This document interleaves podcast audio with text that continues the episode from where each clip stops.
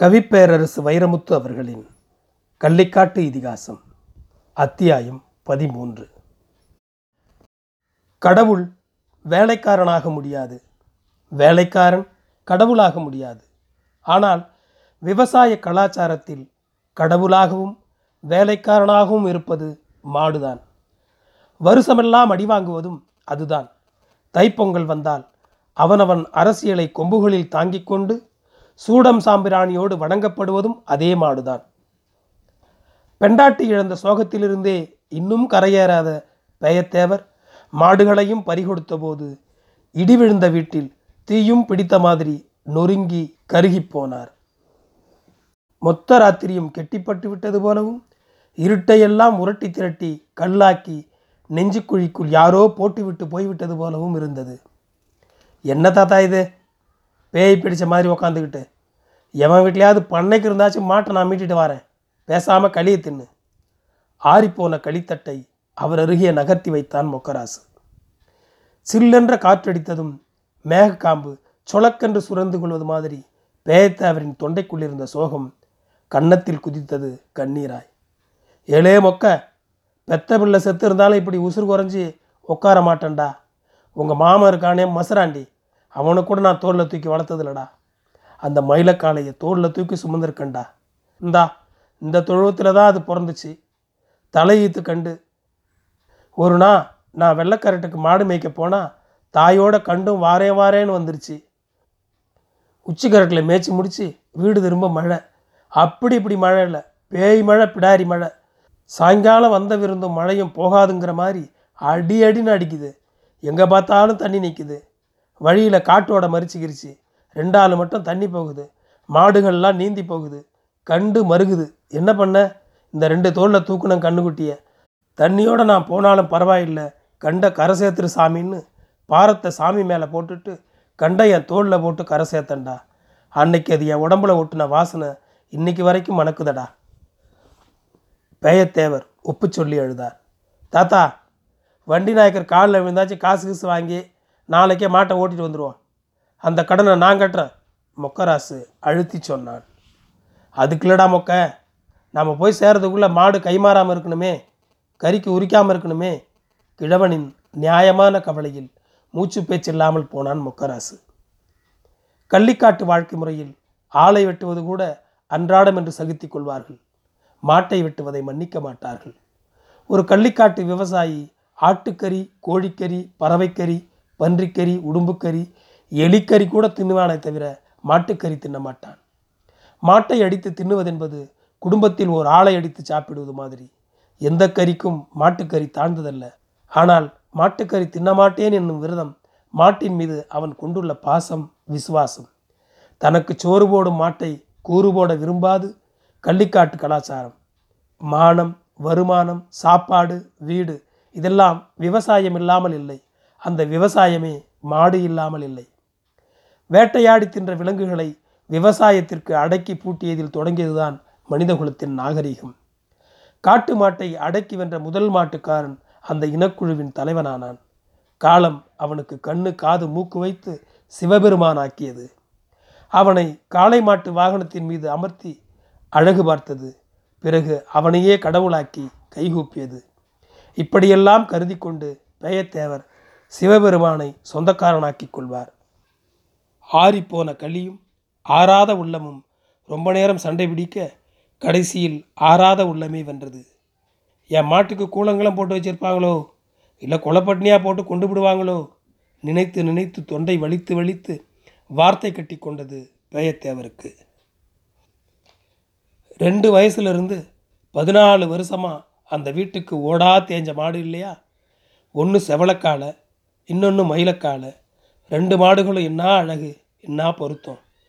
சோடி சேர்ந்த 2ம் மூஞ்சியை தூக்கி முன்னங்கால் எட்டு வச்சு நடந்தா சும்மா 8 திசையும் விட்டெறியுமே.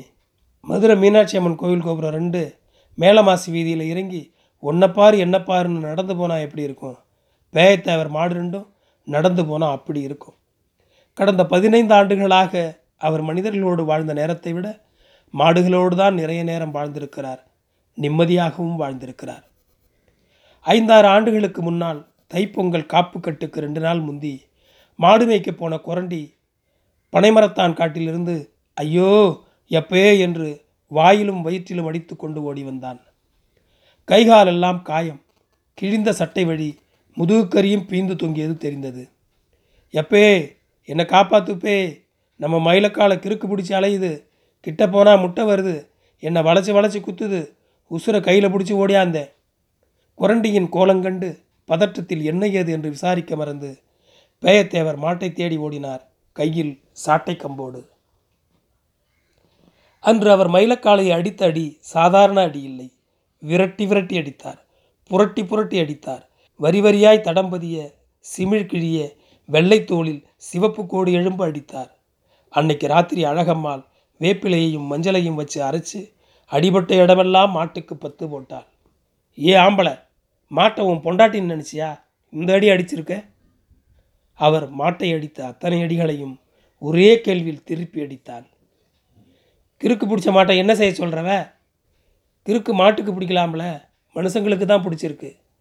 மாட்டுக்கு அடிமடியில் உண்ணி பிடிச்சிருக்கு, அதை கோளாராக எடுத்து விடுறா குரண்டின்னு சொல்லிட்டு வந்திருக்கேன்.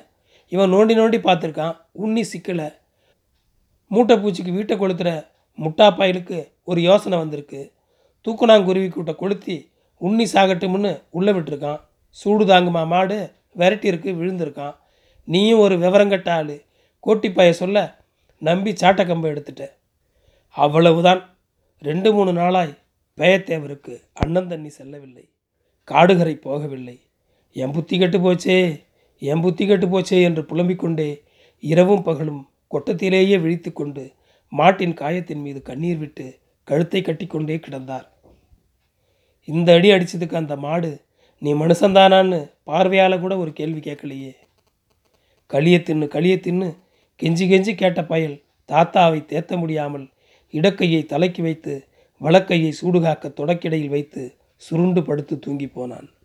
தட்டை கழுவி வைக்க விழித்திருந்த முருகாயி காத்திருந்து கடைசியில் முந்தானையை தரையில் விரித்து முடுங்கி போனாள். கவரப்பட்ட மாடுகள் இந்த உயிர்களைப் போல உறங்கியிருக்குமோ, இல்லை தன்னை போல விழித்திருக்குமோ? தன் இனத்திலிருந்த 2 மாடுகள் காணோம் என்று கொட்டத்து பசுவொன்று உச்சக்குரலில் கதறியது. பேயத்தேவரை அந்த சத்தம் இன்னும் சில ஆண்டுகளுக்கு பின்னுக்கு இழுத்து போனது. கடலைக்கொடி தரை தெரியாமல் படர்ந்து மதமதவென்று மஞ்சள் பூ பூத்திருந்த காலம். இறைவையை முடித்து கமலை வண்டி கழற்றி வாழ்க்கையிறு சுருட்டி வைக்கும் நேரம். தாத்தா, செவலக்காலையை பாம்பு கடிச்சிருச்சு என்று கத்தினான் மொக்கராசு. பயத்தேவர் ஓடி வந்து பார்ப்பதற்குள் தலை சுற்றி வரப்பில் வழுக்கி சரிந்து விழுந்தது செவலக்காலை. கடித்தது கடும் விஷப்பாம்பென்பதை வாயில்லா சீவனின் வாயிலிருந்து தள்ளிய நுரை சொல்லியது. யோசிக்க நேரமில்லை. ஏலே மொக்க, ஏற்களை கொண்டாடா, அந்த ஆமணக்கில் ஒன்ன ஓடி என்று உத்தரவிட்டவர் குப்பைமணி தழையை பறித்து கொண்டே வேப்பம்பட்டை தட்ட ஓடினார். எல்லாவற்றையும் ஒன்று கூட்டி கமலைக்கல்லில் தண்ணீர் ஊற்றி தட்டினார். மாடு புரண்டு புரண்டு படுத்தது, தலை ஒரு பக்கமாய் இழுக்கத் தொடங்கியது. நாட்டு வைத்தியம் சொன்னபடி அரைத்த மருந்தில் மாட்டு சிறுநீர் கலப்பது உத்தமம். அவசரத்தில் அதற்கெங்கே போவது? சரி, மனித சிறுநீர் கலப்போம் முடிவெடுத்தார் பயத்தேவர்.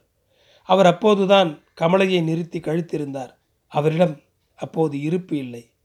பேரனை கூப்பிட்டு அவசரமாய் ஆணையிட்டார். ஏலே மொக்க, இதில் ஒன்று கடி. சின்ன பயல் நேரங்காலம் தெரியாமல் வெக்கப்பட்டான். பிறகு யோசித்து திரும்பிக்க என்றான்.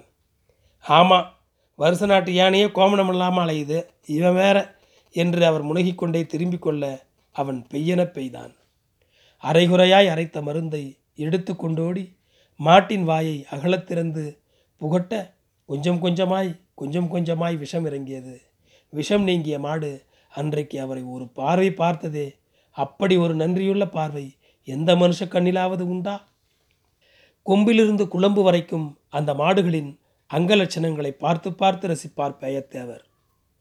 நல்ல மாட்டுக்கு தொலதொலவென்று இருக்கக்கூடாது, தோளும் சதையும் கல்லாய் இறுகி இருக்க வேண்டும், பிட்டமும் முதுகும்.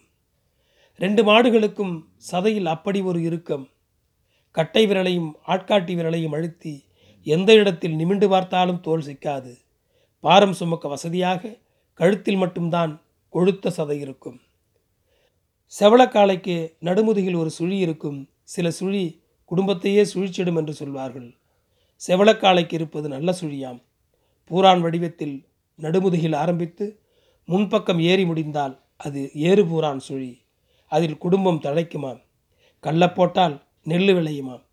அதே சுழி நடுமுதுகில் ஆரம்பித்து வால்பக்கம் இறங்கி முடிந்தால் அது இறங்கு பூரான் சுழியாம். குடி விளங்காதாம். நெல்லை போட்டா கல் விளையுமாம். செவளக்காளைக்கு இருப்பது ஏறுபூரான் சுழி. ஏறுபூரான் சுழி இருந்தே இந்த பழப்பு. இப்போ உள்ள மாட்டையும் ஓட்டிகிட்டு போயிட்டாங்க. சுழியில் கோளாரா, சோசியத்தில் கோளாரா? குடும்பத்தின் நல்லது பொல்லாததுகளுக்கேற்ப மாடுகளுக்கும் இன்பதுன்பம் உண்டு. குடும்பத்துக்குள் எங்கோ ஒரு மூலையில் ஒரு சின்ன சந்தோஷம் தென்பட்டாலும் மாடுகள் இரண்டும் கண்களில் ஆனந்தம் காட்டும். குடும்பத்தில் ஒரு சிரமம் என்றாலும், யாராவது சீக்காய் கிடந்தாலும் கலந்து வச்ச தவிட்டு தண்ணி அப்படியே இருக்கும். மோந்து கூட பார்க்காமல் மூஞ்சி தூக்கி நிற்கும். செல்லத்தாய் முதல் புருஷன் செத்து போன போதும், அழகம்மா உடம்பை வீடு கிடத்திய போதும் அந்த மாடுகள் கதறிய கதறல் இருக்கிறதே. இன்னும் அடிவயிற்றில் பாலம் பாலமாய் கிடக்கிறது அந்த கத்தல். விடிய விடிய உறங்கவில்லை பயத்தேவர். எங்கேயோ ஒரு காக்கை கத்தியது. விழித்து கொண்டன வேப்ப மரத்து சிட்டுக்குருவிகள்.